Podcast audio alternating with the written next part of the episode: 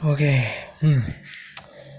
sekarang siang jam setengah 12 Ntar lagi saya bakal kuliah. Dan hari ini adalah hari yang main sibuk ya.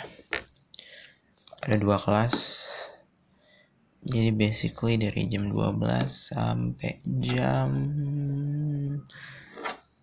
5 mungkin Terus setengah 6 Saya bakal depan laptop doing college stuff dengerin kuliah. Uh that's capek sih itu. Capek capek capek. Terus um,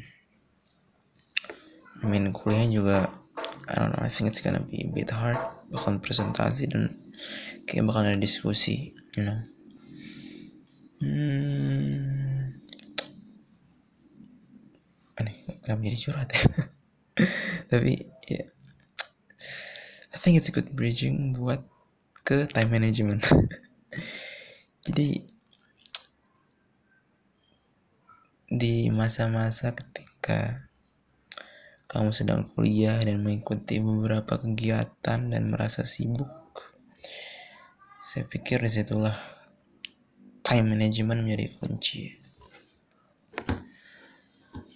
Karena tanpa time management kayak ayam tanpa kepala my friend kayak everything's gonna be impulsive kayak oh gue belum ngerjain uh, tugas ini nih ya udah kerjain sekarang. Terus tiba-tiba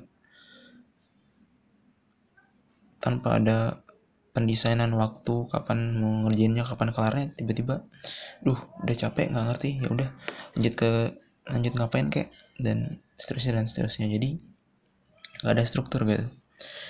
Dan time management tuh sangat membantu dalam artian uh, sangat membantu dalam aspek um, giving structure gitu.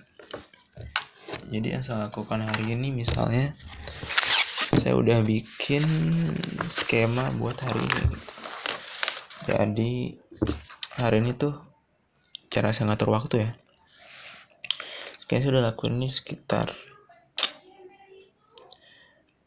hmm, enam bulan kali enam bulan terakhir udah terutama pas masa kuliah kalau kalau pas libur saya nggak gitu ngaturnya nggak gitu, gitu ngatur dengan ketat. Tapi pas masa-masa kuliah itu jadi penting. Jadi misalkan saya ngatur hari itu pertama let's ya ini pertama hari Senin. Saya mulai dari taruh list. Jadi saya tulis di kertas nih Senin. Terus saya tulis list um, tugas apa aja yang mesti dilakuin hari ini gitu kewajiban-kewajiban atau tugas. Yang pertama, kuliah saya tulis, saya ada kuliah tentang ekonomi politik, kuliah tentang penulisan penelitian. Ada dua itu, kemudian selain itu saya juga harus ada banyak harus ada uh, PowerPoint yang diselesaikan. Terus harus ada yang keempat ada laporan bacaan yang mesti diselesaikan juga. Dan yang kelima ada uh, pengecekan tugas makalah itu cuman work yang mudah lah cuma ngecek doang tapi sisanya empat itu lumayan berat gitu. Dan sebenarnya yang pertama cukup ini cukup mendadak baru tahu pagi ini. Jadi pagi ini saya ubah lagi jadwal. Jadi biasanya saya susun tuh malam-malam terus paginya di review ulang lagi. Dan kebetulan pagi ini ini kebetulan banget sih. Ada tugas tiba-tiba itu bikin review bacaan. Jadi pertama saya lihat itu ada berarti ada lima kewajiban dan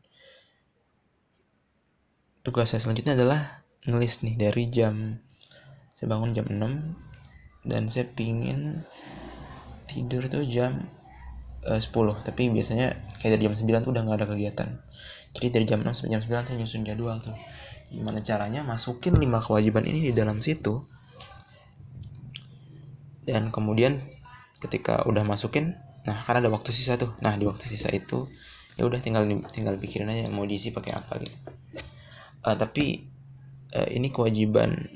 Tadi kan ada lima kewajiban yang saya sebut cuman basically saya juga ada habitual things yang mesti saya lakuin sih yang bisa dibilang wajib juga kayak olahraga sun lihat matahari dan seterusnya tapi ya udah itu untuk nanti. Jadi intinya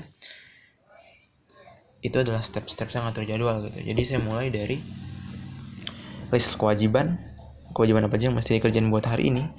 Terus dari situ saya bikin tuh list dari dari dari jam 6 pagi sampai jam 9 malam. Gimana caranya masukin semua kewajiban? Tapi biasanya sih dari jam 6 pagi sampai jam 5 sore sih. Ya, ini dari jam 6 pagi. Dan 6 pagi tuh bukan mulai kerjaan sih jadi kayak dari jam 8 pagi lah sampai jam 5 sore. Saya figuring out gimana cara masukin kelima kewajiban ini gitu di situ. Jadi ngatur dari jam 6 sampai jam eh dari jam 8 pagi sampai jam 5 sore tuh um, gimana caranya supaya lima kerja ini bisa kelar dan dikerjain itu di waktu apa aja gitu. Nah kemudian di situ baru ada waktu-waktu kosong itu bisa dipakai buat biasanya saya pakai buat ya antara baca buku atau having fun aja nonton YouTube segala macam gitu